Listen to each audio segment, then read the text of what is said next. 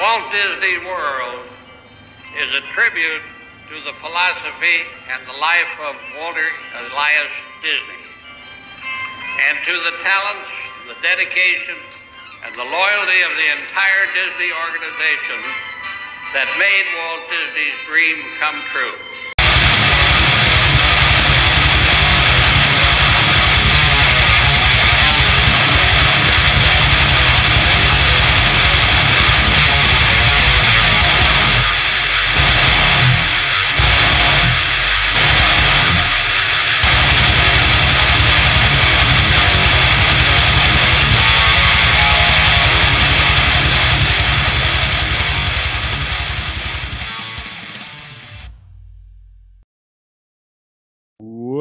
Welcome to the fourth Mother Box today, October the 3rd, 2021, on this beautiful Sunday in Florida. And assuming that Kyle's got some decent weather in Chicago there, uh, it's fall, uh, close to winter, but getting out of the summer heat. This is October is really the best month of the year. I don't care what anybody says. Halloween, um, fall, a good part of the country.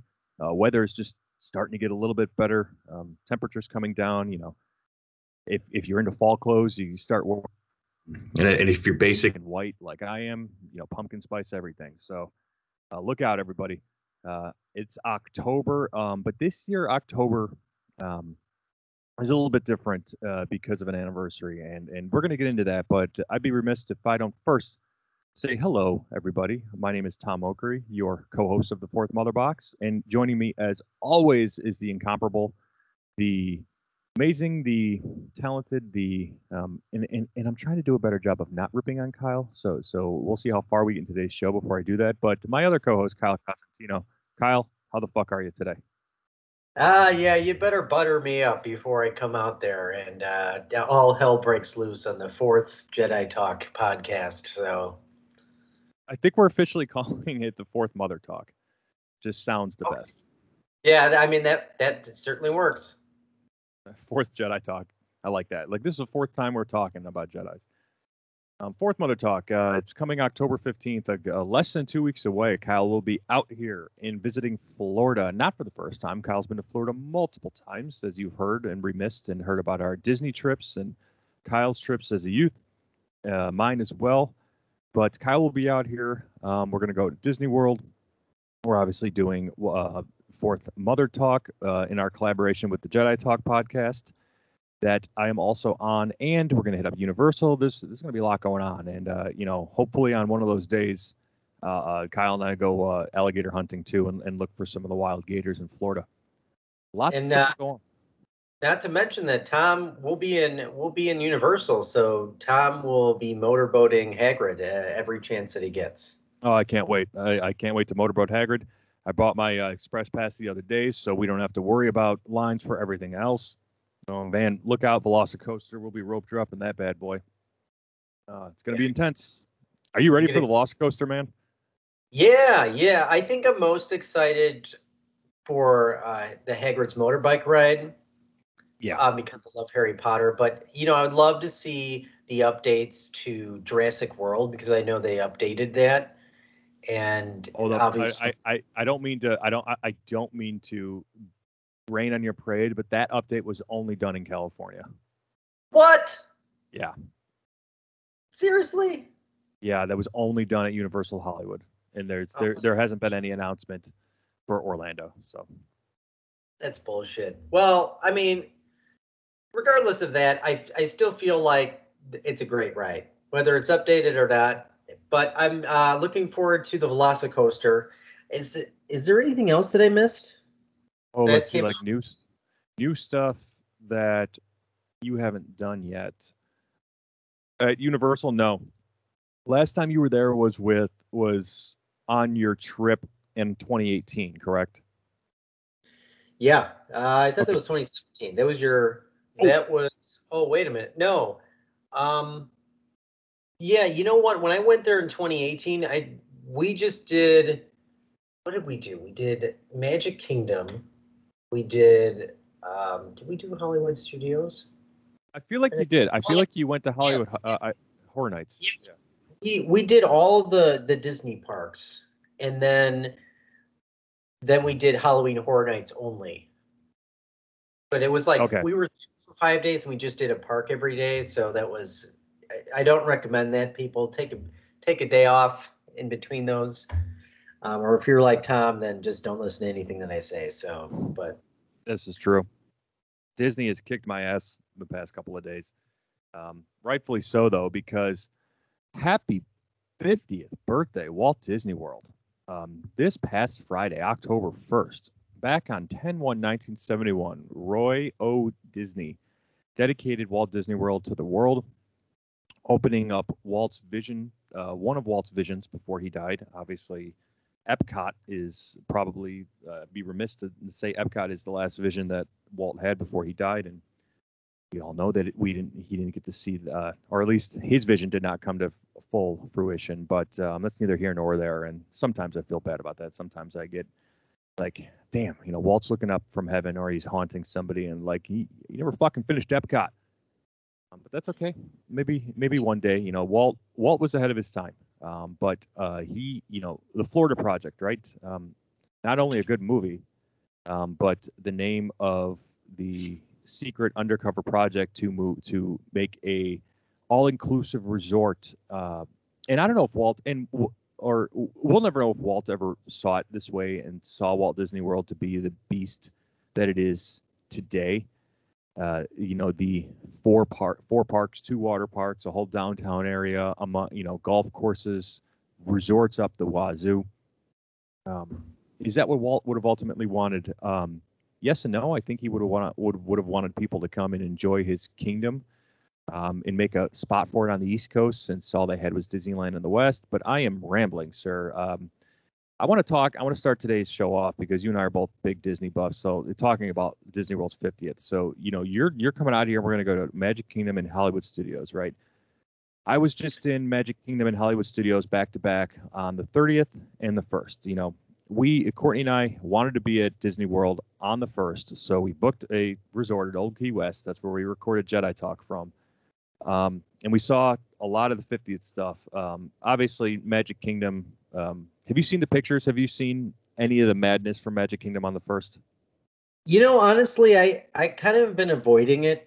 Just, Oh. I mean, I saw a little bit from like I think it was Brad's Instagram and and maybe Evan's Instagram, but I've been kind of avoiding it just because I I want to just take it in when I get there. Good call. Good call. I won't be too spoilery, um, because I wasn't in Magic Kingdom on the first. Uh, yeah, Brad was, just like you said, um, and a lot of other blogs were, and a lot of other people were. But it is immersed in the 50th. You know, there's treats, there's merch, there's decor. You know, all over the place. Um, and obviously, you know, this is this is an 18 month celebration at Walt Disney World. 18 month celebration of the 50th. Now, I never saw the 25th. At least I don't remember. I don't remember the 25th. If I was there during it, I don't remember it. So let's just say I wasn't there during the 25th celebration. But a lot of people like to compare, and I just think that's a little unfair to compare, uh, because when you're comparing the 25th celebration, you know, it, it unless you're doing it bias, you know, unbiasedly, um, then then have at it. But there's there's a lot of nostalgia there, right? You know, Disney World is not the same. Uh, Disneyland's not the same that it used to be when we were children versus when we were adults. Um, so I'm very excited about the 50th celebration because it's the first big celebration outside of being at Disneyland 60, 60th, the the the Diamond Celebration. First time I ever went, it was um, this is what you know I get to experience, and they're making a big deal out of it.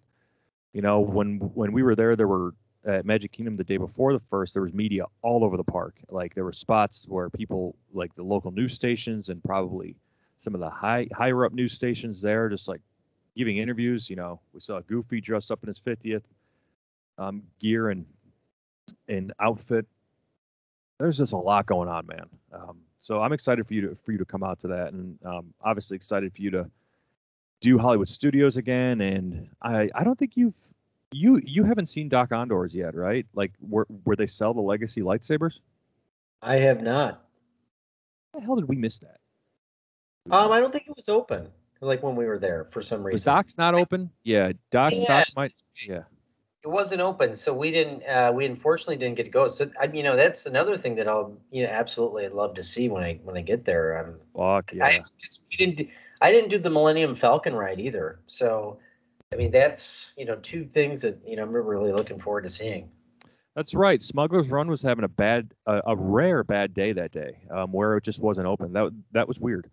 Um, They were uh, that and Rise of the Resistance was broken down at the same time, and I was like, oh man, that is such a bummer. I was so happy that we got on Rise of the Resistance though, because it was pretty much you know the one ride that needed to work right when we were there. So glad Oh, we were absolutely. able. Absolutely. Boarding group six. I'll never forget the first time we ever got it um, on a on a random Tuesday. So good stuff. So yeah, that's right. Because I, um, you didn't make it to our first park day, and you had told the listeners why uh, on a couple shows ago um, from your experience on the Carousel of Progress. Um, which have you listened to the latest Jedi Talk episode yet? Um, you know what? I have not. I have not, but I, Okay. I'm uh, gonna probably do that today. Okay.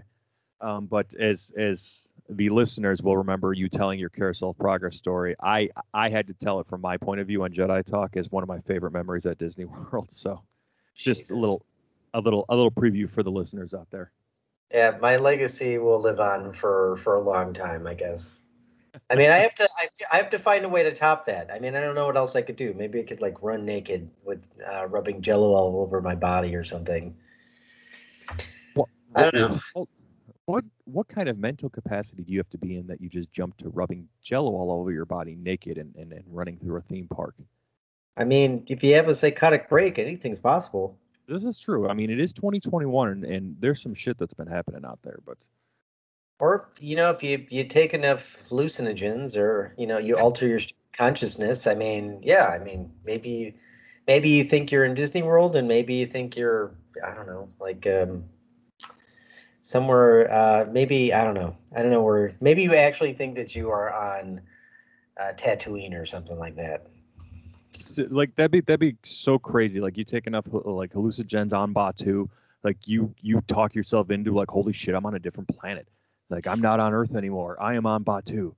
Like you could almost believe it there though which is which is like a true testament to how amazing that that area is i mean like if you literally just took somebody and blindfolded them and just plopped them in there like you, you might just think you know where am i well if they never saw star wars for that matter. So it's like you just like knocked somebody out and just like dropped them in there. And then they woke up and they you imagine this? Like you just woke up and you were like looking around like where the fuck am i? Like what's going on? It's it's very believable. They did a great job. That would be insane because of how such a good job. And I realized this uh, on the first when Courtney and I were there that the sounds of Galaxy's Edge, like it's it sounds like X-wings are flying over you. It sounds like there are ships flying over your head that you just can't see. Like it, it feels real. Um, shit, for for God's sake, go look at uh, one of Brad's old videos um, on the opening day of Galaxy's Edge. They they actually flew X-wings out of Galaxy's Edge. I mean, they were drones, but it looked real. It's it's it's insane. Like the, the things that they do to immerse you into Batuu. And and I'm I'm telling you, if you're a, li- a first time listener to the Fourth Mother Box, or you've listened to us for a while, but you're just not into Star Wars as I am, or even as Kyle is, um, because Kyle's more than a casual fan, but not as much of a fanboy as I am.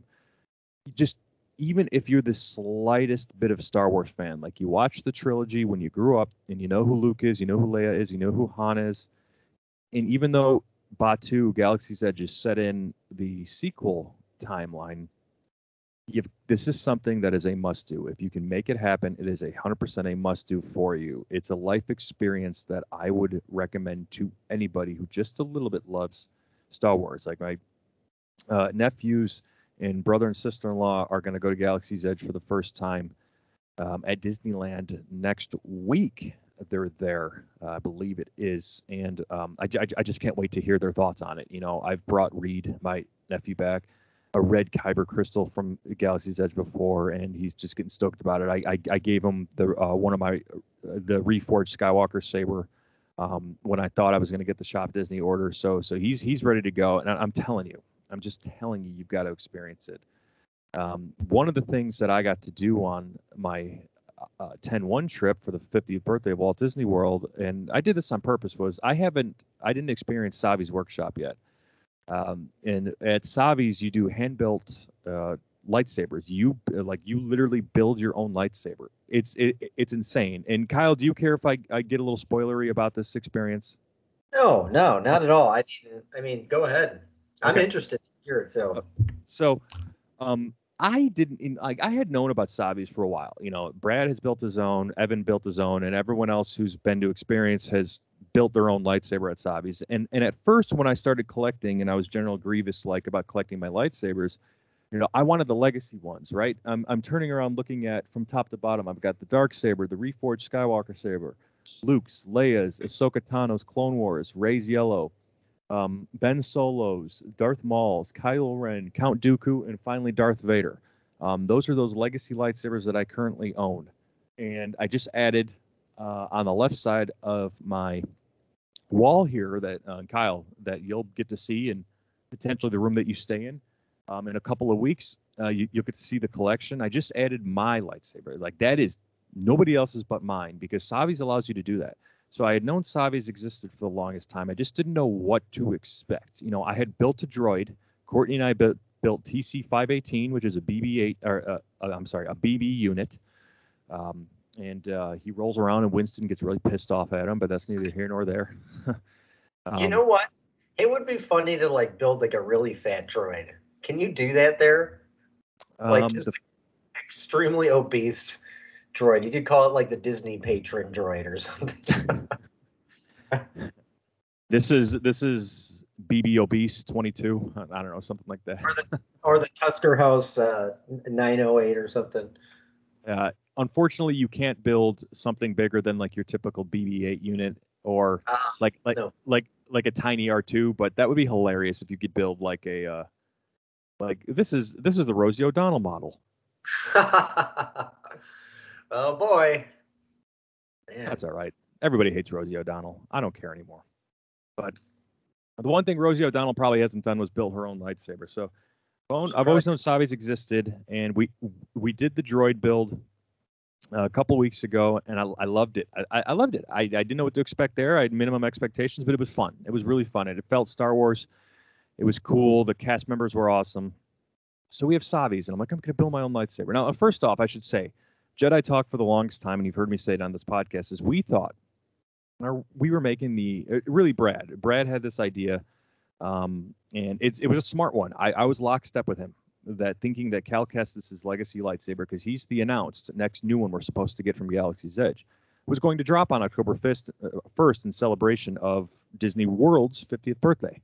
Um, but it seems like most of the celebrations stayed in Magic Kingdom, a little bit of Epcot because they have the new fireworks shows and there was a little bit of merch on 10-1 and you heard some different recordings at Hollywood Studios, but most all the good stuff went down at Magic Kingdom and Epcot. And, and that's fine. That's fine. Because we went uh, as soon as rope drop, we were let in 30 minutes early because we were a resort guest. We walked right to Dok-Ondar's to check, and and they didn't have Kells, and that's fine. Um, but then this is the first time I'm I'm saying this on air, so this is what a cast member told me uh, when Courtney was actually the one who said, "Not you know." I went looking and they asked, "Would you like to see any lightsabers?" And um, I said no because I, I had everything that they had on display. I was probably the second or third person in docks that morning, and I said no. I think I'm just going to grab some kyber crystals and and head on out. Um, and then Courtney asked, she's like, "Well, not unless you have Cal Kestis' lightsaber back there." She said, "No, unfor-, and the cast member said, "No, unfortunately, we do not." Um, and she's like, "It's gonna be a while till we get that." And she she emphasized the while, and I don't know what a while means. A while can mean four weeks, a while can mean two weeks. But some of the new, some of the news that she broke that it was the first time I've heard, ever heard anything was she's like, I believe it's Cal's lightsaber is going to replace Ben Solo's. So Ben Solo's light, lightsaber has been out for a while. Um, it's been there. It's been seemingly always in stock and never out of stock, uh, at least from what I've realized.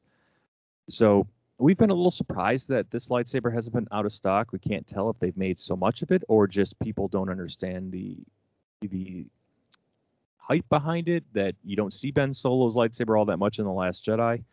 Um, and that could be why it's not that popular uh, because everybody knows Kylo Ren over Ben Solo. But for Star Wars fans, it's Ben Solo's lightsaber is a really cool fucking thing. But anyway, she said that it would replace it. So we made our way. We we did everything else. We did Slinky Dog Dash. We did Tower of Terror. We did Aerosmith and Star Tours and all all the good stuff. Basically, did everything but Rise of the Resistance because we we did Mickey and Minnie's too. Um, Rise of the Resistance going to standby is quite possibly the best thing to happen to Hollywood studios in recent memory because that opened up every other ride for us. Like Aerosmith was a walk on, Tower of Terror was essentially a walk on, Mickey and Minnie's was pretty much a walk on, and that normally backs up. Um, Star Tours was five minutes and literally didn't have to wait a single time. So it was great. And Courtney and I didn't want to rush to get to Rise um, because we've done it close to 10 times. But Kyle and I, Kyle, you and I will have a plan to get Rise, you know, first and foremost, since it's only be the second time you you hit it up. We're definitely going to hit that up like immediately. Um, but I digress. Yeah, yeah, yeah, yeah, yeah. We're gonna we're gonna get that, and we're gonna get that out of the way. No concerns there. So, and I can't wait because um, I love that ride. God, I love it so much. Um, so uh, 1205 came and we went over to Savi's to check in. So you go, you you you have four, um, you you have four specific, you know, themes of of uh, like lightsaber parts that you can try. So or or that, that you can purchase to to build. And uh, as you check in, they give you like a scan code that gives you a PDF of um, all the, the the parts that you can buy. Um, now, Kyle, this was something I researched a little bit beforehand, and I want to know if you knew this, but there are parts at Savi's workshop that 100% identical by name and look to the parts in Fallen and Jedi Fallen Order. So you could build a real life lightsaber out of parts that you could build yourself in Fallen Order. How fucking cool is that?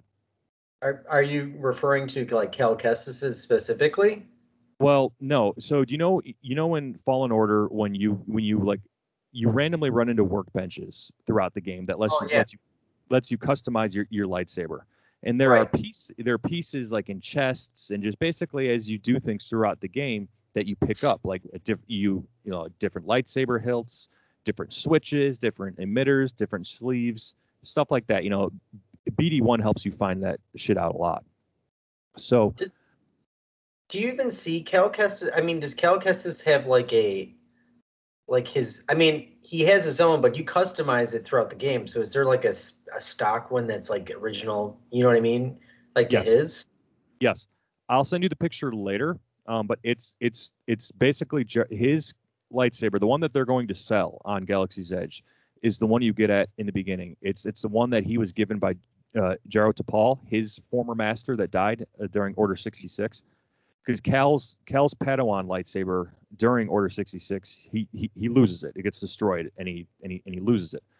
However, I was gonna say, I was gonna say earlier, if you get boarding Group 66 on uh, Rise of the Resistance, I feel like you should get like a free Ronto wrap or something. that would be spectacular. Uh, when I was doing it for the last time, like like when I was doing um, uh, the boarding group for the last time before they went to standby. I so badly wanted 69. like I wanted boarding group 69 so bad. Ah! I'm so immature, but but anyway, um, and I, am trying to look for what they sent me, but I can't find it right now. Um, but so, but no. Uh, uh, get back to your question. Um, they so Cal's lightsaber is uh, Jaro Tapal's like broken lightsaber. Jaro Tapal has a has a like double-sided blade, but it gets, you know, impacted. It gets it gets destroyed. Part of it gets broken off during Order 66, and Cal basically ends up in that escape pod with the broken lightsaber that still works, but it looks shattered and torn at the end. That's the lightsaber we're going to get when they drop it on Galaxy's Edge. Now, part of the game is that you get to customize it and create it your own, um, especially when you add series part of the lightsaber um, at, at the tail end of the game. So there are four distinct parts that you can pick at Savi's. You know, peace and justice, power and control, elemental nature, or protection and defense. So that's in in there that you're given this in a PDF form before you walk in, and it basically says, you know, pick the you know the theme, and you're going to get a pin um, alongside like this card, which will work as like your ticket to get into Savi's. So peace and justice were more like republic. They're they're they're more like old Jedi temple of of the past parts. Um, very ancient. It looks. Um, power control, more the dark side look to it. Um, you know, it's specifically old dark side and Sith relics. Elemental nature um, is exactly what it sounds like. Like it, it would, they look very like if you were to forge a lightsaber from Kashyyyk, this is kind of what it would look like. Like one of them comes with like a, like like in a an emitter. I, I think it's a cap. I, I don't know what it is. It looks like a fucking saber tooth tiger claw. I, I'll I'll show you when you come out here.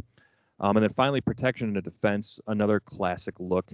Um, and I'm not spoiling it for those who want to do it. Like you can go on my Disney Experiences app and look into like the actual breakdowns of what it, of each of them are and the themes are. But I didn't want to necessarily look into that before the experience because I just wanted to let the force guide me. But um, power control was calling my name. So when when I went up to the register and say yes, I'd like the power and control package or, or whatever, they give you a specific pin that goes along with it. It says wear the pin here's your ticket in you know now go check in in front of the gate and go stand in this section and you'll get called in so at first i was like that's so weird. Like i thought it'd be more like building a droid where they it's constant because you're, you're constantly in there building a droid.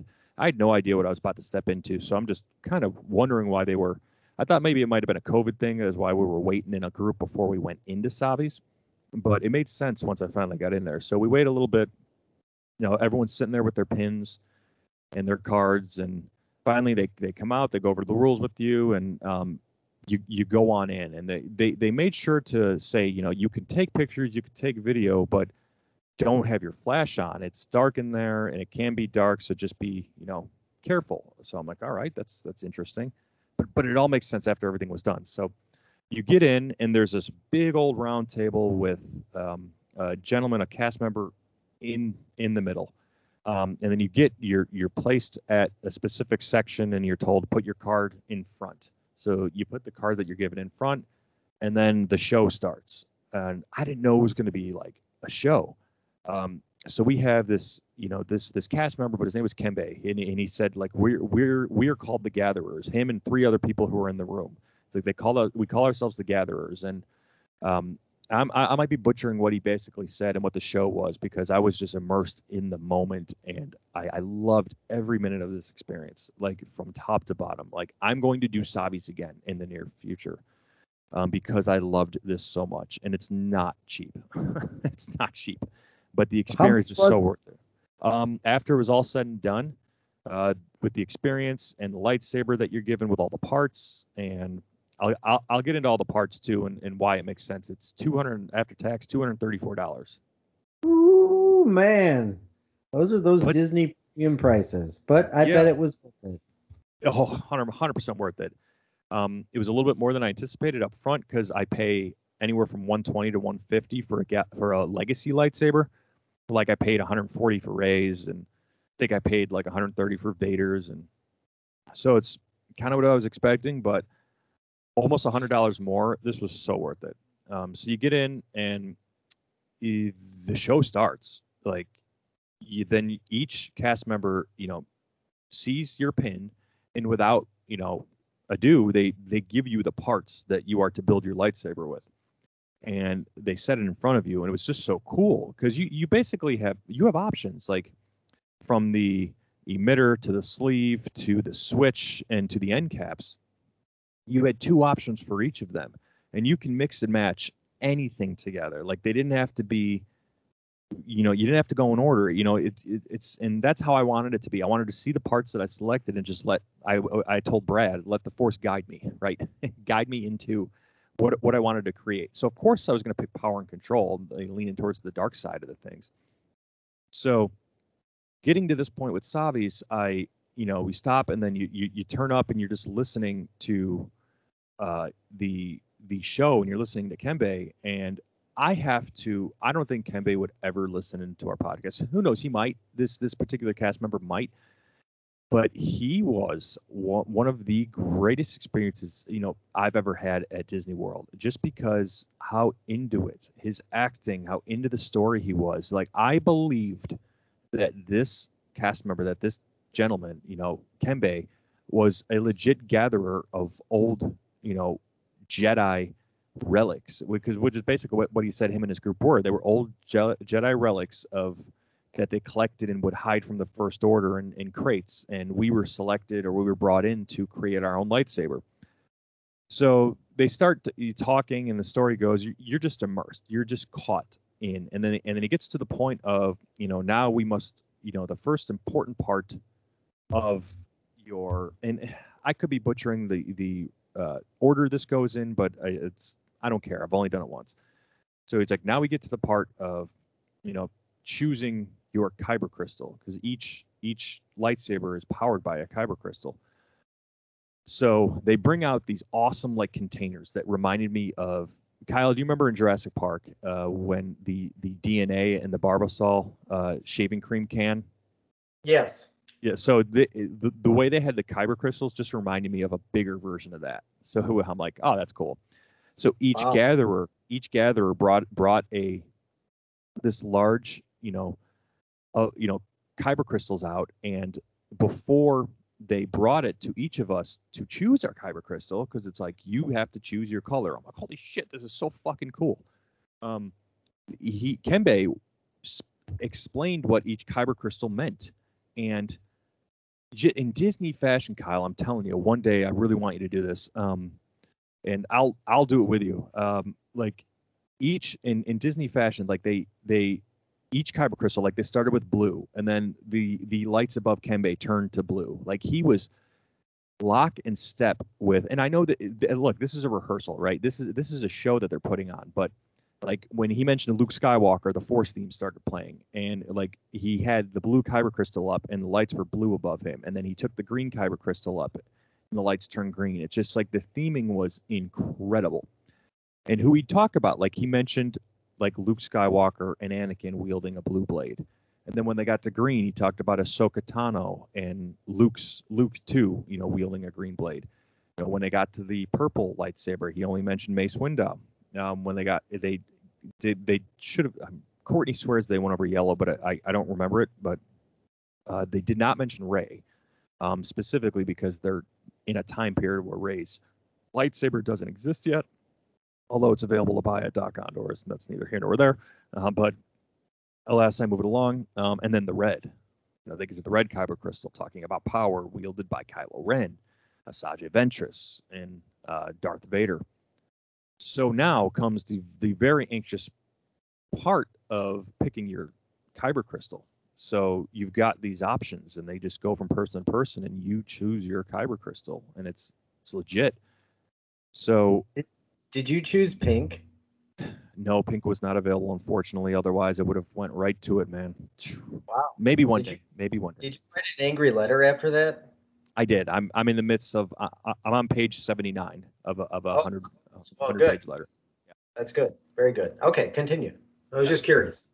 No, no, it's it's that's fair. I'm glad you asked because I would have forgot to mention it. So it's brought to everybody, and people are picking red or being green, and um, I, me to myself, I'm I'm talking to myself this whole time, and like, of course, I wanted to pick red. You know, red has always been my saber color of choice. I changed it in Fallen Order to as close as red as possible before they dropped the Inquisitor downloadable content where you can dress up as Cal as an Inquisitor and play with a red lightsaber. Um, you know, just just because I like the dark side stuff and I think red is cool. I've I'm obviously we we make fun of it a lot, but I am a redhead. I'm a ginger, so red just kind of it's my thing, right? It's it's it's your thing. So red would have been, and Courtney even told me after I picked my blue kyber crystal, she said, "I'm shocked you didn't go with red." And I took blue um, really specifically because Dok-Ondar's, who sells kyber crystals uh, to to purchase, um, I didn't have a blue kyber crystal, and they were out of them. So I decided to select blue because I had all the rest of them. I have green, I have purple, I have blue now, I have red.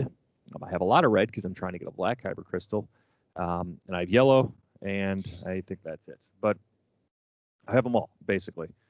So you you pick your kyber crystal, then you put it in the specific like little cubby for the the kyber crystal, and it sits out. So then it's the actual part of assembling the lightsaber and the the other gatherers are there to assist you. So they um, they tell you which part to start with. So you basically start by picking, you know, or they they they give you like your internal piece of the lightsaber first, and then you have to put your kyber crystal inside of it. So this Kyle is the coolest thing, and I can't wait to show you in person.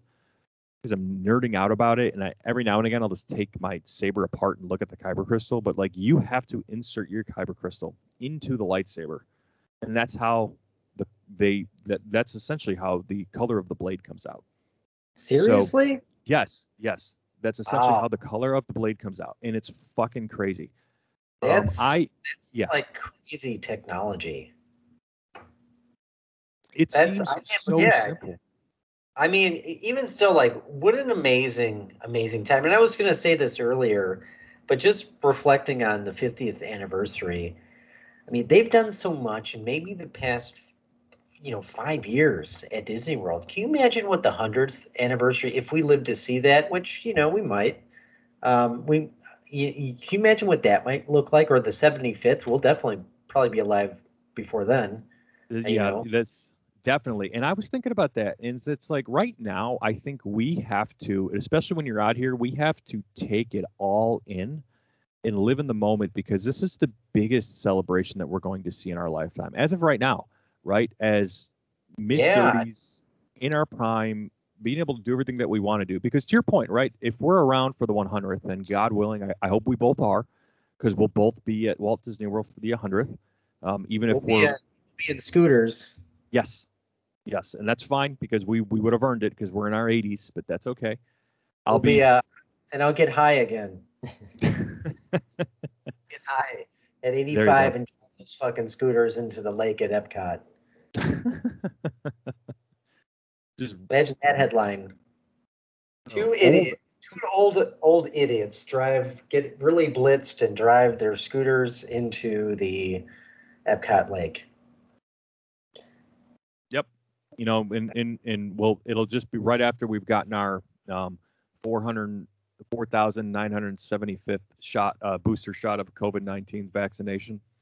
Yeah, because it see- like COVID, like you know, on you know, super COVID by then, or super duper expialidocious COVID. COVID will be so overdeveloped and, and mutated by then. It'll, it'll own property in like New York City somewhere. It'll be that Yeah. like overdeveloped. Yeah. Probably, for sure. It'll be paying taxes and everything. But anyway, um, so so you you get like the the basically the like the heart of your lightsaber, and it's just like this bicarbonate rod with a you know section in the middle that you place your kyber crystals. So I, I have my blue kyber, and the gatherer says, you know, we have to place our kyber crystals in first. So, and she showed us how to do it. So I did it. I put it in, and the the moment you line it up just right, that area like lights up very faintly, but it lights up your kyber crystal that lets you know that it's in there properly. So right away you're just like, oh my god, that's so cool. So then you put it down, and then now you have to pick like an emitter, you have to pick a switch, you have to pick a sleeve, and it, there's sections in your like chart or not chart. There's sections in your tray in front of you of things that you're you're going to pick. So you pick, and I picked mine, and I put it together, and I felt really good. And I will share it on our inst- our social media after this episode with everybody, so they could see what I what I created. It's very sleek. It gives gives it an old school look. I like that the saber that I put together was it gives me a dark side feel, but it also tells you that there might be a little bit of conflict. That's why I liked picking the blue crystal too. Um, I don't know, it just felt most like me. So, and that's what I loved about this is you could you you truly like not only are you immersed in Galaxy's Edge, but when you go into Savi's, you are extending and creating your own Star Wars story. It's like I I, I didn't want it to end. I didn't want Can it to I end. ask? Can I ask? Are there some colors that some? Uh, well, with the kyber crystals, are there some colors that have not been like a kyber crystal? Oh yeah. Oh yeah. I mean, um, I mean, like to your point, like you made mention of it earlier, but pink is not technically like a, a color. The closest thing that's going to come to that is is like a fuchsia or like a purple or even red. Um, you know, you've got like your Or like a brown, maybe? yeah, no, know, no brown. No Brown shit. would look. Yeah, brown would look fucking weird on lightsaber. the turd saber. the turd saber. Look out, everybody! It's the turd saber. you press the button, and it just like, sh- shit comes out of it. Every time you I- wield it, it's like. Hey, this this episode is now called the the shit saber story. shit saber story. Like What did you think of brown? Such a such a depressing color. it's like muddy, muddy brown lightsaber. No brown, no pink. I No. mean, uh, there's Nope. uh, there's there's wait, there's a white though. I mean, uh, Ahsoka Tano, right? She is white. yeah, I'm talking Yeah, in, gen- in general, like not Yeah. just like Savi's. yeah. In in general, there's really outside of like those core, really bright and solid colors like prime colors. You you you don't get really anything outside of that. And I- and I don't just off the top of my head, I can't think of anything else like they can make variations of the colors like that you can make like a teal or uh, uh, off of a green or Can you do that at Savi's, or is it just like a straight color? no it's it's it's just a straight color that it's it's it's the kyber crystal you pick so It would be cool to kind of like you know make your own shade of blue. I feel like and maybe that's just not Star Wars canon. Because I know maybe there's like some uh, you know protections around the colors of the kyber crystals, but even still, it, would be kind of cool to like make your own version of a blue or like a dark green or something like that. yeah that'd be cool i could see that but to your point like I, I think this is you know looking towards how canon this is compared to like other star wars things and other star wars projects um hold on i have to let winston out of the room he's stuck He's stuck. I'm in my office, uh, and Winston was in here with me, and and so so I'm not bothering Courtney while she's in the other room. I I just closed the door a little bit, and Winston fell asleep, and he got up, and he finally decided he wanted to get out. So he's at the door, and he, he just couldn't figure out how to open the door. Oh, I thought he got like stuck stuck in the door or something. oh no, he Jeez. could. He's he, he is he is chunky, but we've been taking him on more walks lately. So He's some fat guy leaving the Tusker house or something like that. there you It's like, go. "God damn it, damn it. Winston Winston would 100% need a scooter. He would need a, a, an EVC. So so you so you get Savis, you you put everything together. Um, so then you you're you're at the point where you have to activate it, you know, and um, you know during this time, like the gatherers, the cast members, whatever you want to call them, in Kembe, are just beyond into the story, and they're just moving you along, and they're so they just don't mess it up lock and step. And I just want to say one thing, and huge shout out to this cast member. I don't I didn't i didn't catch her name, but there was a very just you know, I don't have kids, so I, I don't know what it's like, and I, I felt bad for the parent too. Um, there was a, a dad with a son to the right of me, and the son was just he's antsy, right? He's I don't know, five years old, six maybe, just antsy, you know, you know, attention span of a of what you would assume a five year old would have. Um, now I'm- I've I've seen some five year olds with terrific attention spans and very well behaved, and not saying he was not well behaved. He was just like they ask you to be really quiet in there because you need to hear the show and it's it's part of the magic right and the kid was just unruly and he he wanted to touch his lightsaber but but the sabers had to be you know in their on their you know stands or in the section that they get activated in. But this cast member like the moment the kid made a noise she was down there with him so super caring trying to get his attention off of what he wanted so everybody else could enjoy the experience and i just can't you know, not a knock on the kid or, or the parent. You know, you're at Disney World. This this shit's gonna happen. And it was the middle of the day. He was probably hungry or something. Um, and just that cast member just to go above and beyond just to keep the magic the way it was. It's like that's the kind of shit that makes you like remind you of the great things Disney does. And it's the cast members that are the magic. And I know Disney says a lot, but as a guest, as an AP, and I know Kyle will agree with me because we've both had great experience with cast members. It's just you guys are the ones that go above and beyond for us. So I can't thank you enough. And and if I ever get to see that cast member again, I, I remember what she looked like, and if I'm ever in Savi's again, I'm I'm going to compliment the hell out of her for that, you know, particularly and just doing a great job always. So thank you, cast members. You guys really you made the 50th special, and what's going to happen beyond that, you know, that's that's that's all you guys. So. Um, but finally, we get to the point on the lightsaber that it's time to activate it. So Kembe gets us back and says the gatherers are going to grab your lightsabers and basically put in like this activation port for you. So this whole time, I'm thinking to myself, I'm like, how are we going to get the blades on these hilts? Because because they're just hilts at this time. And the and the awesome thing about it is, if you were to hit the switch without a blade in it, it just makes like a sound, like it's trying to activate, but it's it can't activate, um, and it can't like push your blade out. So they're like, oh, we have to activate it. We have to activate it. You know, during like this special ceremony, um, which is essentially what they're doing. So the gatherers take the hilts for each of their section. There was like four gatherers for like every three people or whatever. They take it and they stick it into like this, this like um, hole, I guess, kind of like this open port to the right of you. Um, and then your your switch is facing up, and you're basically everyone's told to put their hands on the hilt and you know and wait and not to activate it until Kanbei basically gives you the, the thumbs up. And you know so he does his thing and he and he he gives the thumbs up to activate it and boom. Um, everybody activates it at the same time. And then what you see is surrounding the table is depending on the kyber crystal you picked you know everybody's like this this long and the blades um, this this long like open like how could i explain it? Like clear glass area on the table just lights up with your color.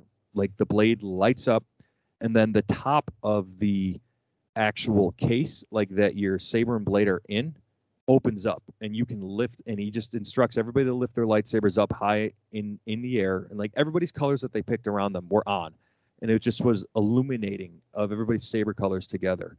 And it was just like one of the i had i i couldn't believe and i think i told courtney i told somebody after the the show i just and beyond floored like i got i got emotional like when like during this like i i didn't think i would. Like i couldn't believe disney authentically made me emotional for uh, making my own lightsaber hilt at, at, at Walt Disney World and Star Wars. That's like of all things, you you know, you almost expect happily ever after and the fireworks shows to make you cry. You know, you expect seeing the castle for the first time walking down Main Street after it's been a while to get a little emotional. Maybe you, you know, yeah, go ahead. Well, the, I just wanted to comment and say, well, that's what it's all about. So whether you're you know, six years old or, or 66 years old, you never should lose your inner child. And this is, you know, again, what grounds people in reality and keeps them getting out of bed in the morning. You know, that's what life's about. I mean, I love that Disney is so good at, at doing those experiences. Like, you talked to me about the fireworks show that I never saw until I went with you guys. I didn't realize how spectacular that was. How you know, kind of how it gets you on the feels, and you just have the nostalgia of you know your childhood and growing up and stuff like that. So it's really amazing, and I I definitely felt that a lot with Disney. I felt that when I was in uh, you know Harry Potter World. I remember when I was on the Escape from Gringotts ride. I just thought that was so brilliantly done. Like it definitely got me in all the feels just being there. So, but yeah, that's that's really what it's all about, and it's awesome that they have that experience. Yeah, man, it's it's incredible. So you you, you basically take your lightsaber out, you you put it up, and I oh I, I also forgot to mention Yoda. Um, his force spirit comes over the like like the like the the room and talks to you right before you you activate your saber. So it's it's it's so cool.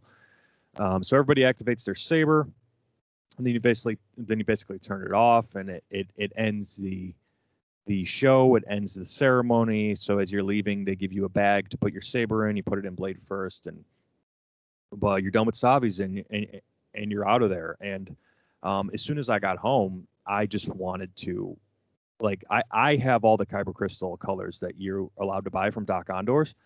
So I took my blue one out of there. I put the purple one in, saw the blade purple. I took it out of there, put the gold one in, saw the blade gold. Like I did the same thing with red and green it's so fucking cool, man. Like like I can't wait to just show you and, and let you fuck around with it. Like the fact that you could change the, the color of your like of your lightsaber blade.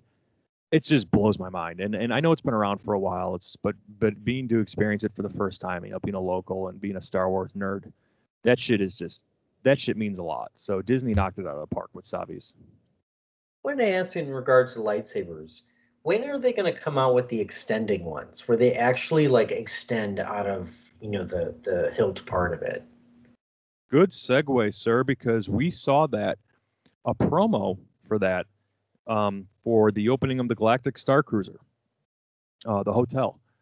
So oh, it wow. sounds like, yeah, so it sounds like they're going to be using those in shows for the Galactic Star Cruiser. And again, like you know Disney's going to eventually sell these. I don't think they're going to sell them right from the get go.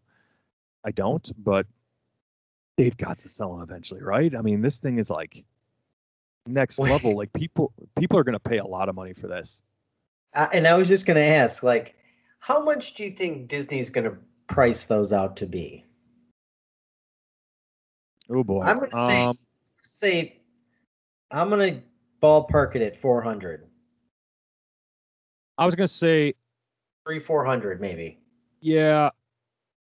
And I'm basing this on their current Galaxy's Edge Legacy collection. Just based on, but they don't do the same thing like the, the, this lightsaber would do. Uh, so if you double it, you're around 280, let's say, so close to 300.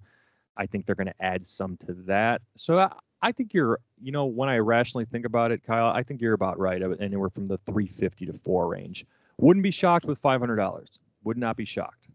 What do you think like a PlayStation 5 is like, you know, 500 bucks, four, you know, four or 500 bucks? I mean, this would make sense. I mean, you know, Disney's got to make back, the, you know, all the time that was missed from, you know, the, the, you know, turd virus. So,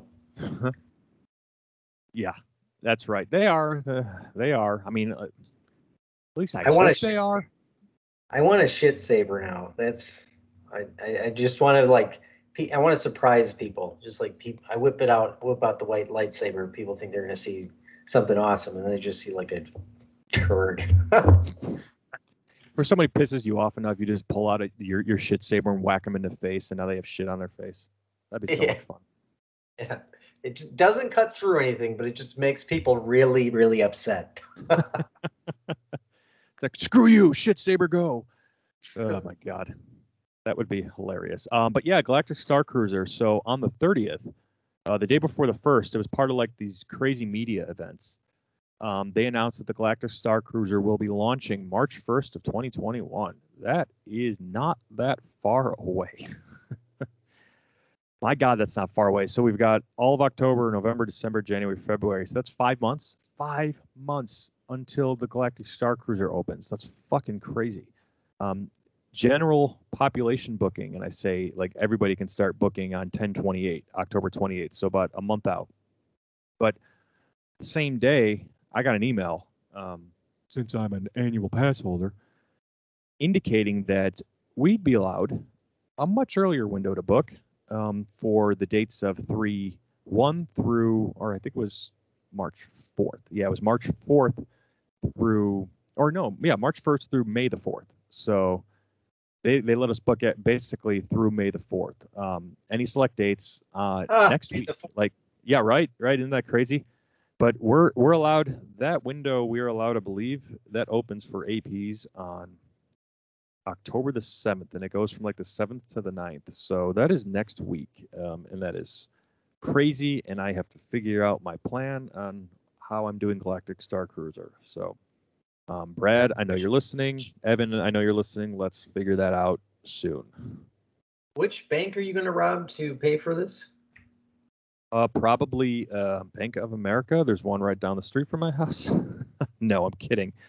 Would never rob a bank, but yeah, this is going to be expensive. Um, I'm hoping that they let you put down like only a certain amount, like like they let you put down two hundred dollars if you book a resort stay. I was hoping it'd be the same thing for Galactic Star Cruiser because yeah, anywhere from Yeah. ten seven. I- You know, I could just imagine like a lot of people are really going to want to see that, and I get, I get the appeal of it, but you can't deprive people of that. It's like you, you dang, you're dangling something really, really awesome in somebody's face, but like most, most people can't really afford that. You know, I mean, individually, you could afford that. I mean, it's, it's you know, it's kind of like seeing Metallica backstage. You do it once and you pay a shit ton for it, but Right. if you have a family and you're not like in the one percent category, I, I don't know how you like justify that without selling a lung. Because most people It's can't, true. especially right now, you know, like with COVID and everything, and I don't know. No, Just you seems make like a s- spectacular point.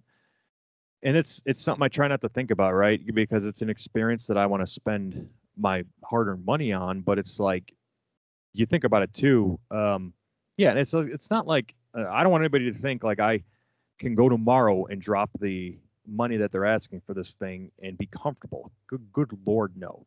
You know, this would have to be this would be planned. That's why I'm hoping they allow for a small down payment and then give me that four to five months to, um, you know, pay this shit off, um, or or whenever I end up booking for it. But, um, you know, easily and not without having to put it on a credit card and carry, but just being responsible, right? But but you're right, Kyle. It's it's like you, you and I try not to think of those things, right? It makes you feel bad. It's like you know, you put it out there, but like not everybody will get to experience it at least at first um, because of the way things cost and you know inflation's a real thing it happens you know companies employers people are left with their hands tied, having to raise prices for certain things. And a lot of people get on Disney World's ass about raising prices when they don't need to raise prices or asking for money from things like Genie Plus and Fast, well, not Fast Pass Plus, but like Genie Plus and Lightning Lane. And it's like, it's a, it's like you get into the park and the base ticket that you pay for should be able to get you on everything. And I agree with that 110%. Um, Disney's not a cut, not a, you know, a stranger to doing things where like the pay per ride. That's kind of it's basically that. Look at the e-ticket attractions. You know, it's basically how Disneyland opened. But um, and I get everybody's complaint and strife about all of that. I do. Um, so this will be interesting. Um, obviously, it's going to be heavily heavily anticipated. Hopefully, everybody gets a chance to see it eventually. Um, I don't know how you how you combat that really, or or how you combat the how are the families of four going to be able to do something like this? And I think the answer is they just don't.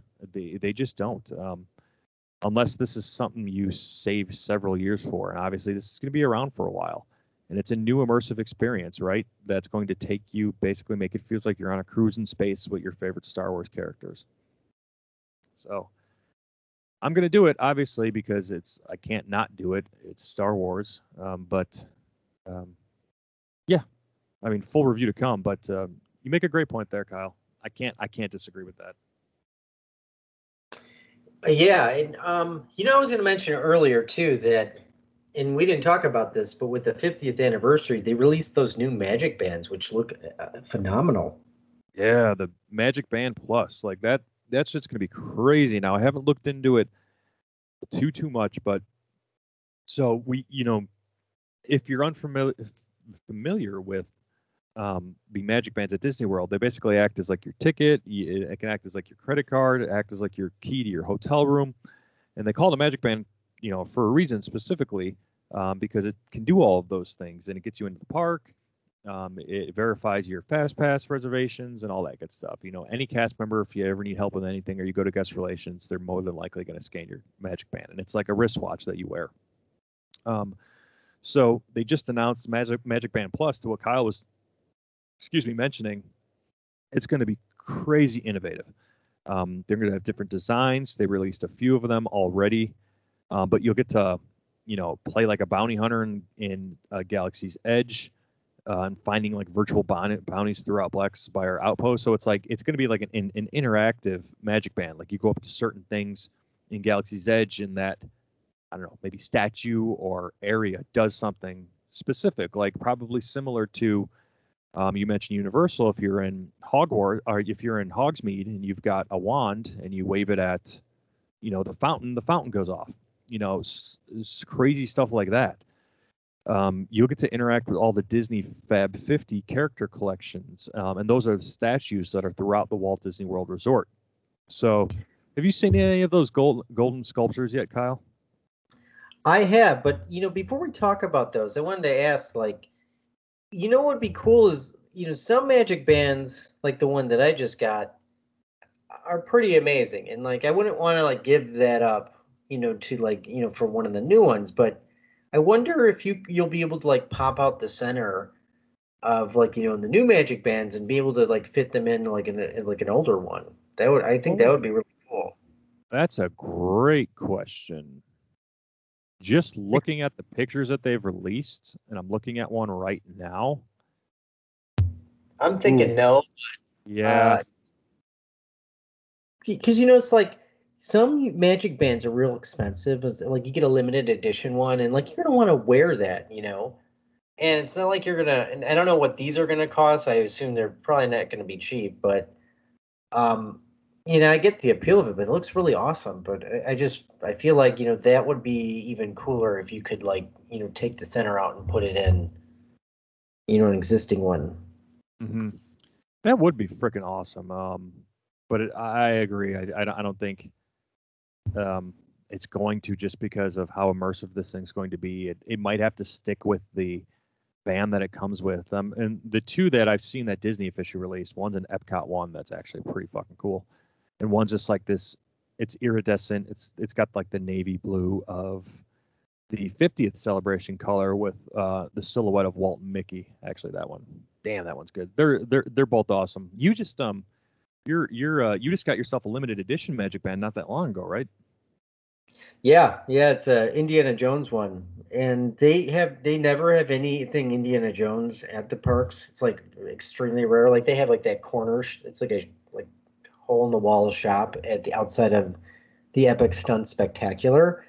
Um, I know it's better at Disneyland because they have the whole Indiana Jones ride, and then they have the like the whole shop, which is like my favorite shop ever. But yeah, they they you know it's like it's also the similar with like Winnie the Pooh, and I don't know if you've ever noticed this, but they have very limited uh, Winnie the Pooh merchandise there, and it, at Disney World. And I remember talking with a cast member uh, last time, and and she she was telling me that you know it's something to do with the licensing or or you know the estate, whoever owns it, that you know they they can only have so much merchandise there. And I'm like, that's Disney needs to get their fucking shit together with their characters and their franchises. Like for fuck's sake, you know.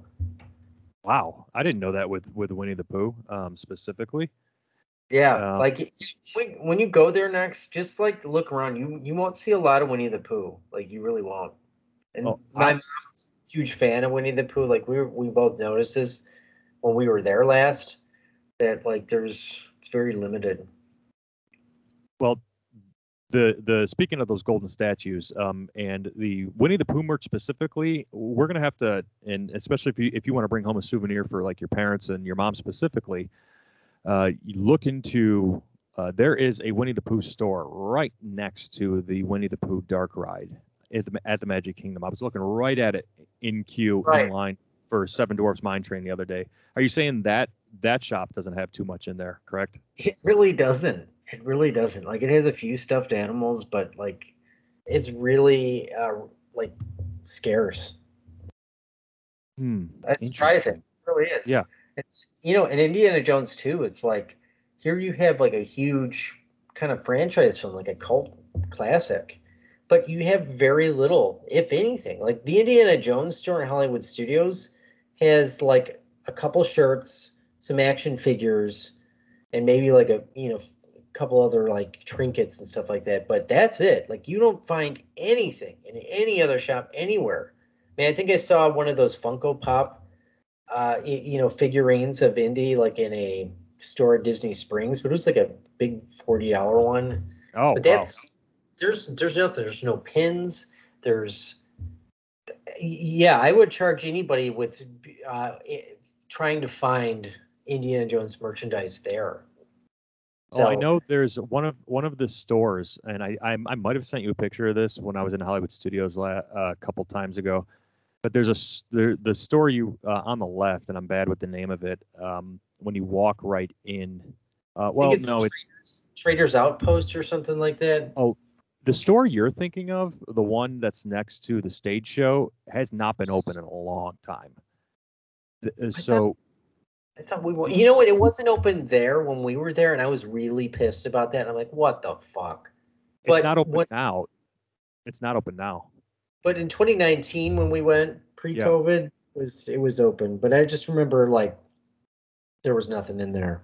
there's a there's there is a tiny section of it's it's the, it's the Star Wars and it's the Marvel store on Hollywood in Hollywood Studios off to the left. It's the second store on the left.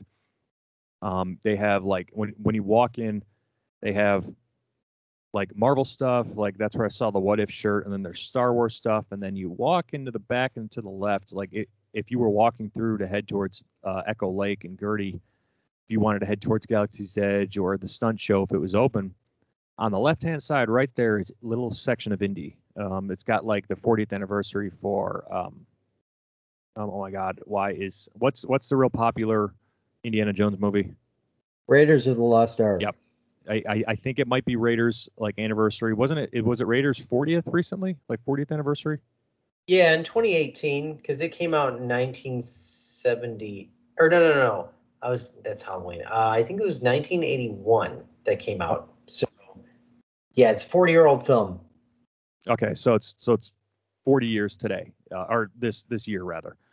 Awesome. Yep. So yeah, they've got 40th um, merch over there in that section. But I'm I'm willing to bet once Indy Five comes out, they're going to promote it heavily, and there's going to be a decent amount of merch in the parks when that comes out. Because because you're right, they they can't not capitalize on a franchise like that, starring you know Harrison Ford and and something that could that is equivalent to the type of nerdum nerddom and fanboy reactions like uh, Star Wars gets or like the MCU gets. I think they just resumed production on on Indy Five because they there was rumors that they uh, they spotted Harrison Ford on set. Again, it's been three months, you know, and I feel like he's when you're older, you don't heal as fast. Fuck, I I fucked myself up last year, and I still haven't fully healed. So, um, who the hell knows? But I, you know, I'm, I'm sure he's got like the best doctors and physical therapists and, and whatnot, you know, work, you know, working on him and whatever. So, but that's, you know, it's good to hear that that's up and going because I, I really want to see one more. I feel like we need one more. And I don't care what Well, anybody else says. Yeah, I will definitely. If you're not in Disney World when like that, all that shit drops, I'll be sure to keep you up to date and grab you anything that you need and, and hold on to it. So, look, Oh, yeah. it'll, it'll. I I'm telling you, I'm I, I really believe that that shit'll blow up when Indy Five comes out. But um, yeah, I'll I'll I'll show you the little corner when you come out in Hollywood Studios with with the um, Indiana Jones merch. But um, and then I, I think there's I showed you once they had like a little in the middle of World of Disney at Disneyland. They had all the same merch, so he's there. He's still there, um, but not as much. But wait for Indy Five, I'm telling you. So, but yeah, Galactic Star Cruiser's coming on th- uh, March 1st. Uh, they also made mention of a ride that I'm very much looking forward to, and that's been under construction for what God feels like 20 years. But Guardians of the Galaxy Cosmic Rewind is opening it officially next year at Epcot. Like we are given a confirmed 2022. We don't have the exact date. We speculated on Jedi Talk probably the first of October next year because people, a lot of people forget Epcot also opened on uh, October 1st, and this past October 1st was Epcot's 39th birthday. Next year it'll be Epcot's 40th. We're thinking that for the 40th birthday of Epcot, which will be the 51st birthday of Disney World, technically why not? And just like they did with Remy, you know, Remy's Ratatouille Adventure opened two days ago officially. So they would do the same thing with Guardians of the Galaxy Cosmic Rewind. Make it make it an event on October 1st again for the 40th of Epcot. Uh, I'd be surprised if they open it earlier, but I wouldn't be shocked. I'd be surprised uh, and I'd be happy. Um, but I'm really look, much looking forward to Cosmic Rewind. You know, we've seen a little bit about it. Um, if you watched um, any of the ABC Disney special on Friday night on the first, uh, which I believe might be on Disney Plus too. But Courtney and I just happened to be home by then, so it was on and we watched it. Um, they they give a little bit of, of a little footage of it, and they keep going on that immersive and innovative like car that does a 360 spin on like a roller coaster track. And apparently, we're going to see a lot of Xandar. Um, and James Gunn, I follow him on Instagram he's been he's posted the past couple of days. He posted about the Cosmic Rewind opening 2022, and then he showed the Groot Rocket statue at Epcot. Uh, he must have been up. He he might have been there for the 50th, but it sounds like he's writing or directing or producing. He's doing something for Cosmic Rewind. So um, we're close, man. Are you excited for this one? Hell yeah. I and I feel like Epcot could do really well by expanding, you know, it with a, you know, a few more rides and the you know the the new um restaurant that they have there and I think maybe it was Brad talked about it or something like that or maybe I saw it on his Instagram. it looks phenomenal. I forget. Yep. I forgot what it's called. Uh, it's like something, uh, Space 220. It's right outside of Mission Space in Epcot. but it's like the, you like you have the simulation of going up into space, and then like the whole restaurant. It has like open windows, but the windows you see outside of like it looks like you're um, looking out into space, which is such a cool concept and you know truly amazing. And I, I would love to eat there. I mean, I think that would be really cool. Yeah, um, both Evan and Brad have eaten there already. Um, Brad went walk up. He was the last part. Him and him and Holly were the last party to get in there. Evan went. Did he go opening day? He did go opening day, and he he gave his story on the last episode of Jedi Talk, kind of towards the end. But um, and I won't spoil anything. But he waited a long time. Um, sounds like him and Brad had different experiences. But uh, yeah, it's I'm right there with you. I want to get into every now and again. I wake up early to try to get a, a the uh, reservation um, to Space 220 It's just so hard. I'm probably going to have to plan a whole day to just do it walk up style. So it's crazy. Yeah, I can imagine. Well, what did Brad say? I mean, about the food. Is the food good there? I mean, if, well, I probably don't even need to ask that, but Oh, he yeah he he loved it. Um, and he made mention of the dessert too. He's not a big sweets guy, but he he adored everything about it. And there were there were a few things I think he said he would have preferred. Um, and uh, I think it would- had to do with like the the elevator part in the beginning. Um, even though it was still all cool. Um, and he he overall he, he highly recommends it and and he wants to go back. Yeah, he wants to go back. So um, I can't wait. Yeah, it sounds like a really cool experience. Yep, and it's it's continuing as the transformation of Epcot's underway. Epcot debuted several new land or the the names of their new areas like um, World Nature, the World Showcase, like Discovery, and I can't remember the other one. Um, but anyway, but Epcot is continuing to over uh, go through their transformation. I mean, Club Cool reopened. Um, and I'll never forget the time I tricked Kyle into trying Beverly and the reaction on his face. That was a lot of fun. Do you remember that? You tricked me into what? Um, we were in that uh, Club Cool at Epcot, and that's the place where you can try different sodas from around the world. And I made you try. I made you try Beverly. I think it's from France. It's basically a palate cleanser, and it tastes like ass. I don't remember that, but I'm glad that I don't. Yeah, yeah, it it's tastes horrible, but um, anyway, uh, Beverly still exists. The, the the new merch shop that replaced Mouse Gear Creations is opened. Uh, I've heard some good things uh, and some bad things about Creations, but it's a gift shop, so um, they got some items there for Epcot that look good that I might want to snag. But Cosmic Rewind opening 2022, um, and the rest of Epcot we had Remy open, and the rest of Epcot gets transformed. Um, so moving along. Have you No. been to uh, Remy yet? By the No, way? no. I will experience Remy this Saturday um, as we are going to Epcot. I did. Did Brad or Evan go there? Brad, uh, both of them did. Uh, Brad liked it. Evan didn't. Uh, Brad has a video out on it if you want to be spoiled by it. Wow. I think I already watched a video of it, like, but that's the one at um what is it in Paris Disney? It's Uh, somewhere yeah. else. Mhm. Cause I, I remember like, you know, when I get bored at work, I just like YouTube like other Disney parks and you know, kind of look at their rides. So it's kind of cool to see across the pond what they're doing and how Disney's kind of shaped it around the culture of uh, you know whatever city it's in. But Hell yeah. I, I'm kind of jealous. I think it. I don't know if it was like Hong Kong or, or Paris Disney. Somebody's got like a like an updated Pirates of the Caribbean ride, and it just looks fucking amazing. So Uh, I think I, I- it might be Shanghai's Pirates, Shanghai Disney. yeah, it sounds about right. It's probably one of the newer parks because like there was like they had screens in there, and it's kind of like what you saw in like Universal. I think maybe like you know. Um, like on the King Kong ride where you have the two screens and then whatever happens in the screens you like feel the vibrations and shit like that. So that's really cool. Oh, okay. Yeah, it's I've I've I've seen bits and pieces of that, and especially specials when they've gone over it. Yeah, it's definitely it's crazy updated, and it looks it looks spectacular. Um, but yeah, you've you've probably seen the Remy version from from France. Um, but now it's in France at Epcot, so we we get to experience that. And um, kind of sticking with Disney and the Marvel side of things. Um, what also released and what we were very much looking forward to over the weekend, but it feels like I haven't seen too much of it because I haven't looked for it. Uh, on Venom, Let There Be Carnage. So Venom 2 released on October 1st. Um, so this movie was pushed back, then it was pushed back again, and then they moved it up.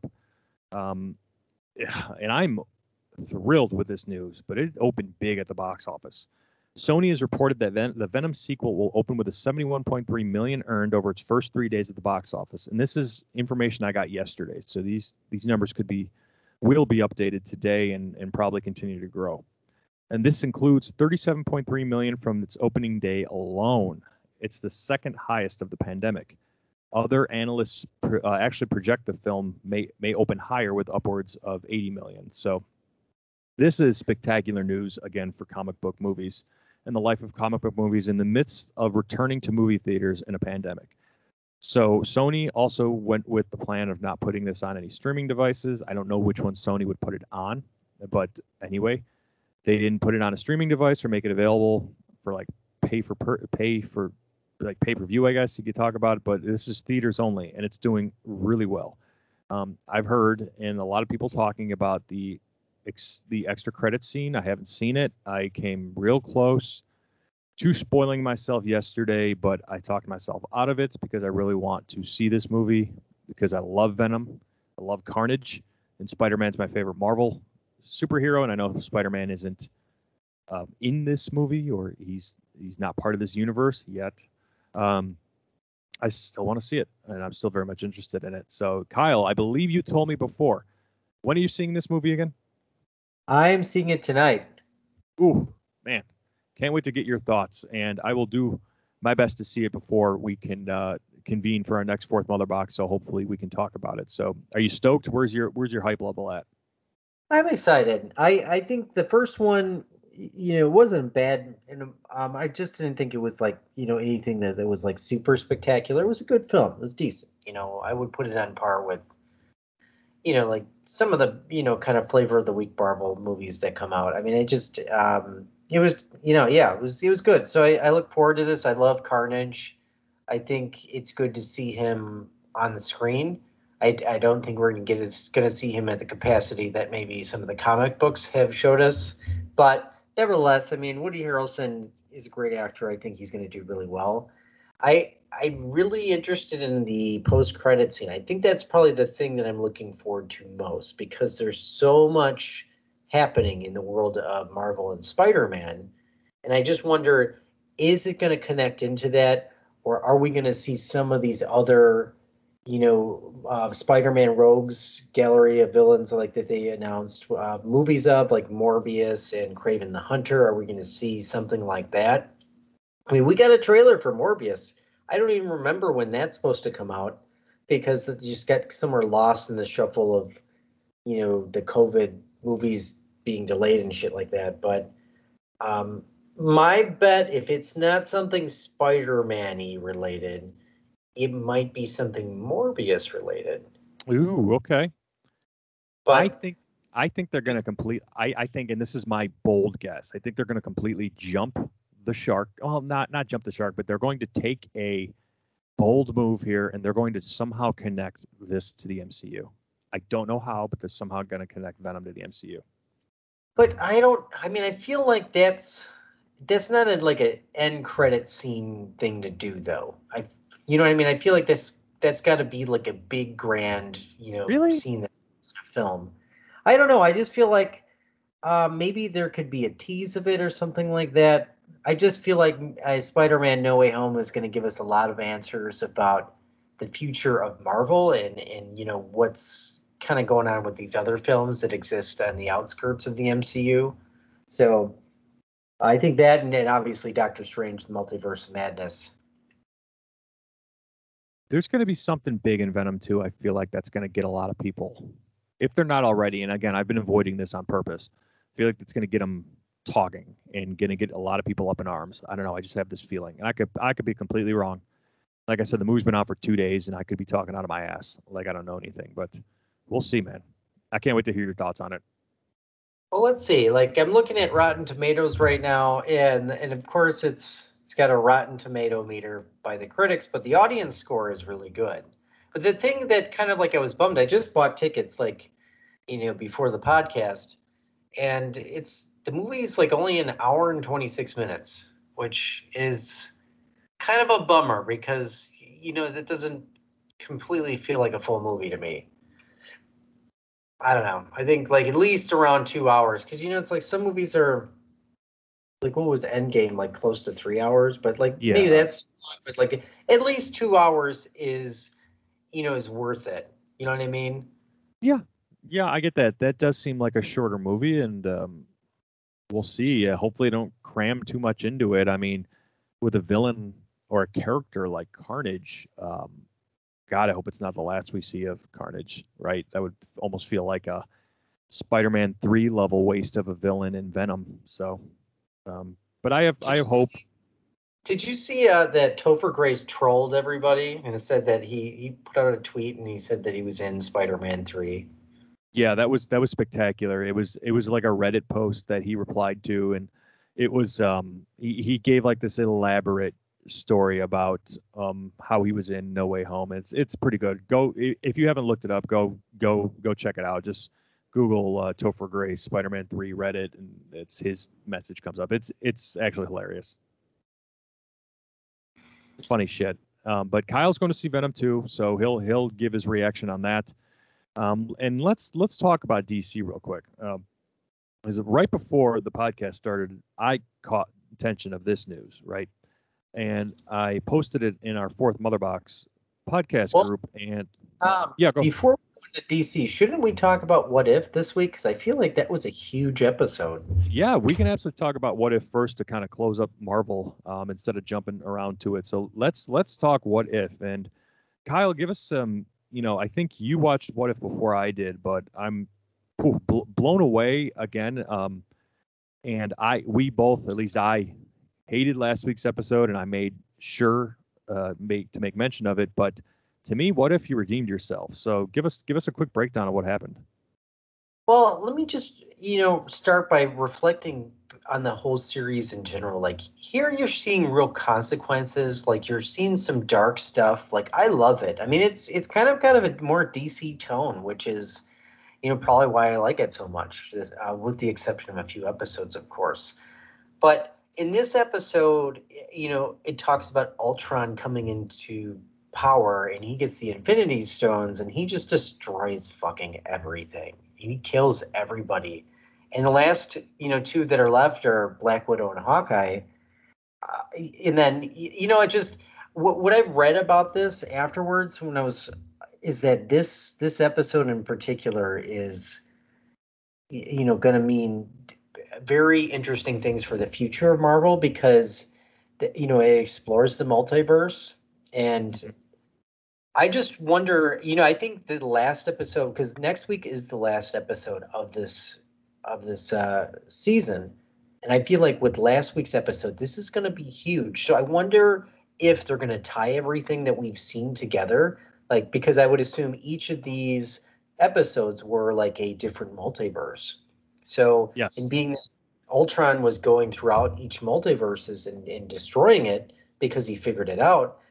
I wonder if it's going to tie everything together, which would be really cool to see. I don't know how they're going to do that, but it was cool to see that you know they are connected because you saw you know the demon Doctor Strange in in this episode. Yeah. Um i think that's going and the ending specifically i didn't even think about it until the watcher found himself back with um and i think his official name might be dr strange supreme or something like that um i'm, I'm looking it up right now think it's like dr yeah it's dr strange supreme he's like the uh I could be wrong. Anyways, he's like he's like the evil, or you can call it the the demon Doctor Strange that basically sheltered himself at the end of his episode, which was still my favorite What If episode thus far. I think it was the fourth iteration of the series. Um, but this this last one, man, got you real thinking, and it, it got me a little on edge too because you thought the Watcher was just this untouchable. He saw everything, but he couldn't intervene.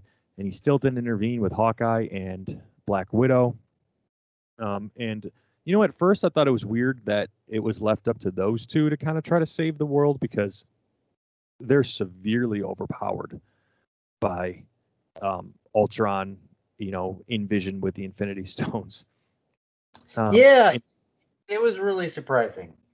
Yeah, um, and I, I just I was a little uncomfortable with how uh, quickly Thanos died in that episode. It kind of bothered me because I like Thanos a lot. And I'm like, here's this huge badass titan um, who you know brought the world to their knees and eliminated half the population of the universe and then just turned turned he was essentially just cut right down the middle in in in half by Ultron and that's how Ultron got the Infinity Stones because he already had the Mind Stone because um, he, he he inhabited Vision but anyway long story short um, this episode really redeemed itself. They set up the series finale or the season finale excellently because there will be a season two.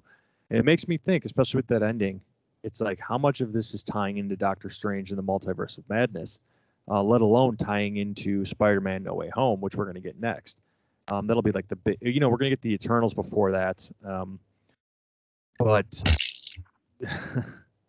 there's a lot going on. There's there's a lot of good stuff going on with with with Marvel's multiverse, and I think it's going to bring it's going to have something to do with bringing these characters together.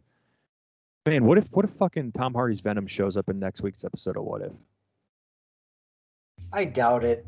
I mean, they had some really cool opportunities to to do some cool stuff here. I, I mean, I'm not I'm I'm not gonna like you know totally rule out, but I, I just don't think so. I mean, I would love to have seen like a Deadpool cameo or a Hugh Jackman cameo or you know anybody like worth noting. Like they would be anybody that we haven't seen in this MCU. That would be really really cool. But I I just don't see it happening.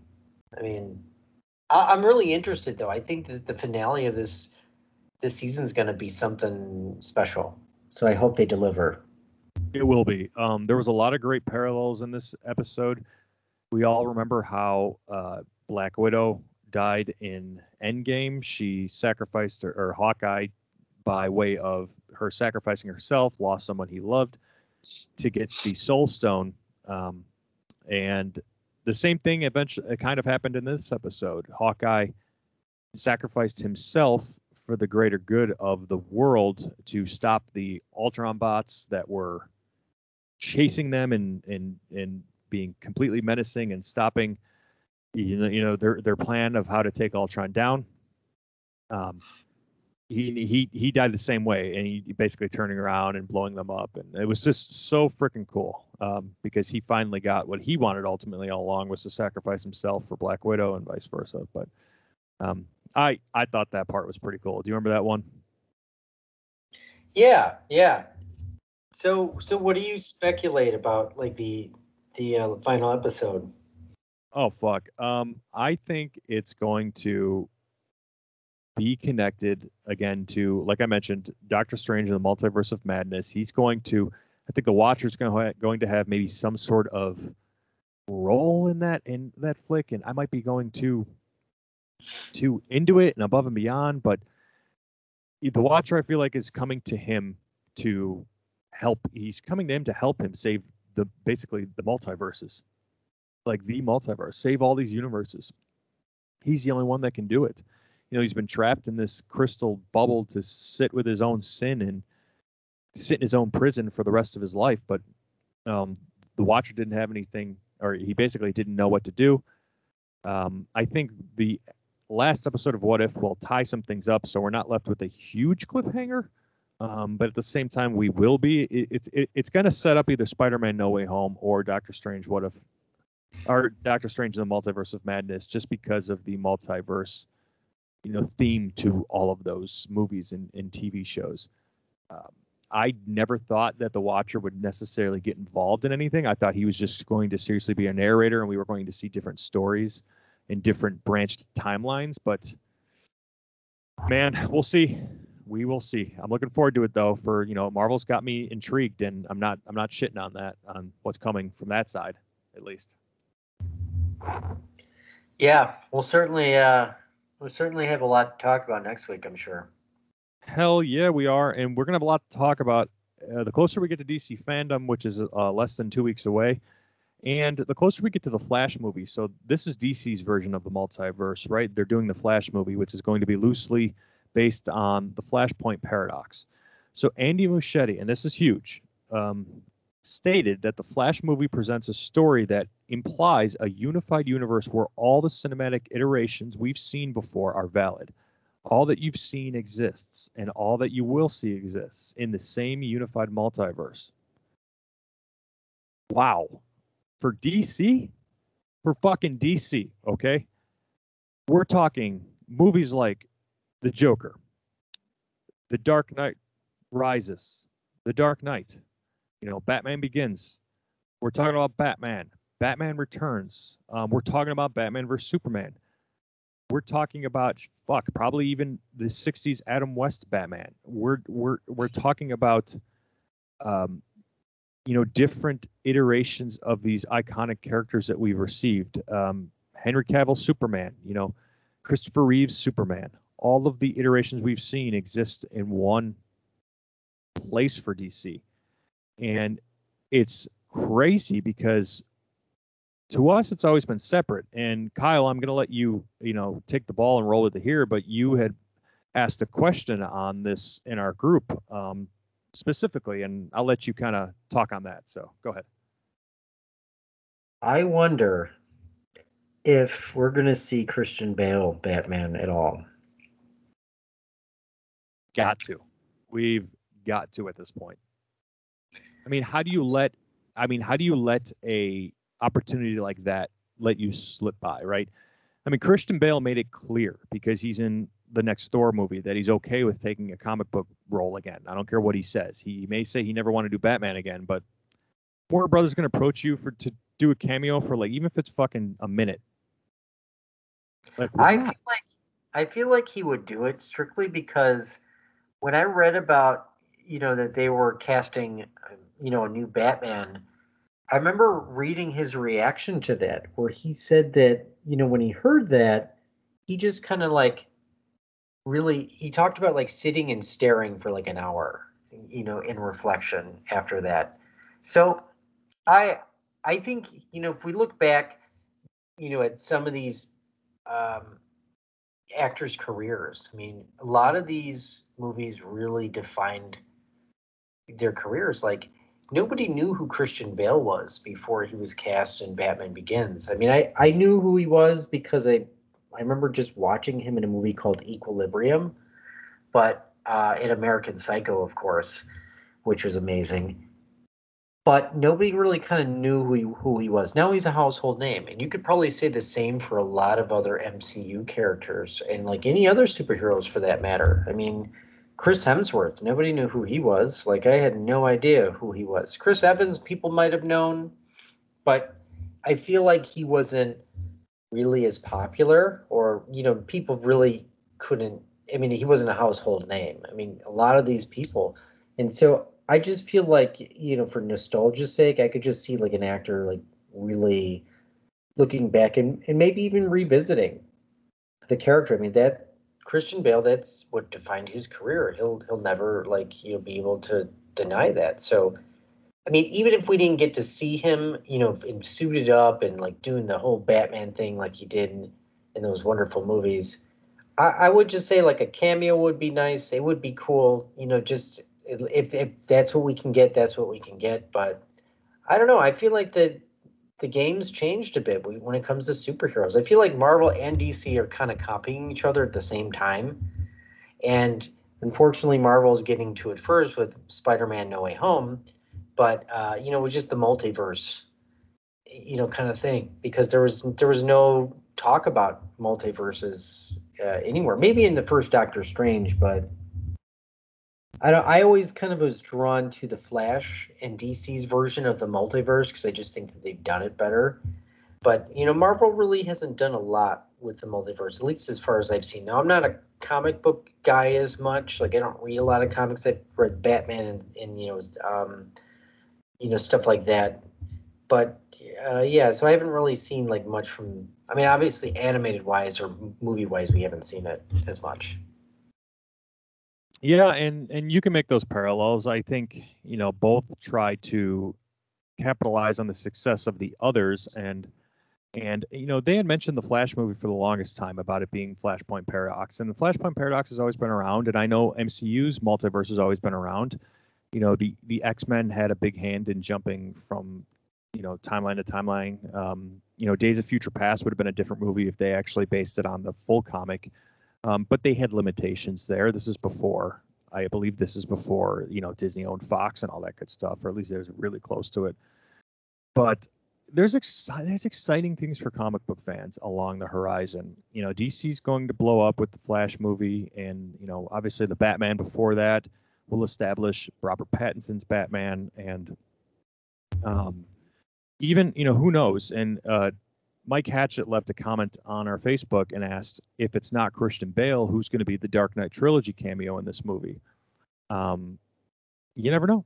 We can. I mean, can't get the Joker obviously for unfortunate reasons, but um, if it's not Christian Bale, and this is the last question I'll ask you, Kyle. It would have to be. There's okay. there's else. I mean, it, let, us just say, let's just say, if and, and I agree with you, it can't be anybody else. It's it's got to be him if it can't be Christian Bale, is name somebody else from the Dark Knight trilogy you'd like to see a a cameo from in this movie, in the Flash. I think the only other one that we could potentially see that would make sense would be Gary Oldman's Commissioner Gordon. Because he's kind of like the central figure outside of Batman here. And I feel like that would make sense, you know, especially because, like, in the Dark Knight trilogy, Batman is technically quote unquote finished or dead. I mean, as far as we know. Um, well, not dead because we saw him at the end, but I mean, you know, at least Batman, you know, the character, the legend, he he is dead. Um, we could see Joseph Gordon-Levitt's, uh, you know, I guess Robin is maybe we could probably say, but I think that would be that would be cheap. Like I wouldn't want that. I would want obviously Christian Bale. So yeah, it's it's got to be him. The only other two I could potentially see is maybe, maybe, maybe, maybe, maybe uh, Aaron Eckhart's Two Face, or maybe. And I don't want this, but I could see like a like ah shit, we couldn't get Christian Bale. Here's Anne Hathaway as Selina Kyle. I, yeah. I don't want that. Yeah. No thanks. Yeah, they probably won't. Again, I think I, I think if I were Warner Brothers and doing things right, and they've shown us sometimes they don't, but I would think they're basically like go all in, try to get that Bale cameo, and if you can't, just leave it alone. Maybe make mention of that universe, make mention of it somehow. You know, that'd be cool if you couldn't get Bale, but it, I I would be a very upset DC fan if I found if I found out like Warner Brothers and you know they didn't at least try to reach out to Bale and, and get him to do this because you'd, you'd be missing out on a giant opportunity. Maybe we'll get Maybe we'll get some like ridiculous ones. I would love to see Danny DeVito or uh, you know Michelle Pfeiffer's Catwoman. I think they would be good picks. Um, but you know, I think it would be kind of ridiculous to see somebody like Arnold Schwarzenegger for Price's role as Mister Freeze. Like, keep cool. I I don't know. I I mean, if we're being funny, if they they just wanted to like throw a funny cameo in there, I mean, maybe, but yeah, I, I could see it. I could see like Ezra Miller's Flash jumping from timeline to timeline, and then he lands in like Gotham City, and then it's just Schwarzenegger and his freeze get up, and he makes like a he makes a stupid pun, and that's it. Uh, you know, that could be some of the levity for the movie because again, this is a comic book movie, so he, like he although, if they did it now, like if Arnold Schwarzenegger was younger and they used him as Mr. Freeze now, that would have still worked really well. Absolutely. I mean, I feel like back then, just superhero movies were written like real cheesy and and kind of tacky. At least those were. I mean, I don't even recognize them and uh, as as true Batman movies. But I feel like it. Well, at least with his accent, I, you know that that could have been cool. That could have been a cool iteration. I, I'm interested to see what they're gonna do with the Batman. And I just actually finished Batman: The Long Halloween because they just added both to um, HBO Max. And you know, and can I? You probably haven't seen both of them, right? I haven't, but but go ahead real quick. Yeah. At the end, they they show, you know, it's like there's like a showdown between Batman with Catwoman against like Poison Ivy, Scarecrow, Solomon Grundy, the Joker, um, the Penguin, Mad Hatter, and uh, in Two Face, if I didn't say him, um, because well, and then Carmine Falcone is there. So there, there's kind of like this showdown at the end, and it's funny because they talked about the Batman, you know, in the ending of this, where you get to see like like there's a scene at the end or something like that where you see all the, these villains that sets up a you know uh, like a sequel or kind of sets it up for a sequel. They talked something about that. I'm just wondering. Like, I wonder because there's so much influence from the Long Halloween on the Batman, uh, the Batman, or it's speculated anyway. I wonder if this is going to connect into there somehow, and uh, at least for that scene anyway. And when you watch it, you'll you'll kind of know what I mean. Okay. And if I if I were to give a quick review of the Long Halloween, I thought it was a really good, well written story and I think that it kind of detracted from Batman a lot more than I wished that it did. But it's still kind of like it was like a um a kind of untraditional Batman film where there wasn't a lot of fighting, and you know like true Batman brutality or anything like that, or you know what I mean. But you see more of a story. Like it could have been like a. Uh, it could have been like a movie, you know, kind of like a really uh, deeply written movie, kind of like a Sopranos or you know, like uh, kind of like a movie about it, like a mob. Like it, it was really well written, I would say. So like if you took Batman out of the equation, like it still could have been like a good movie.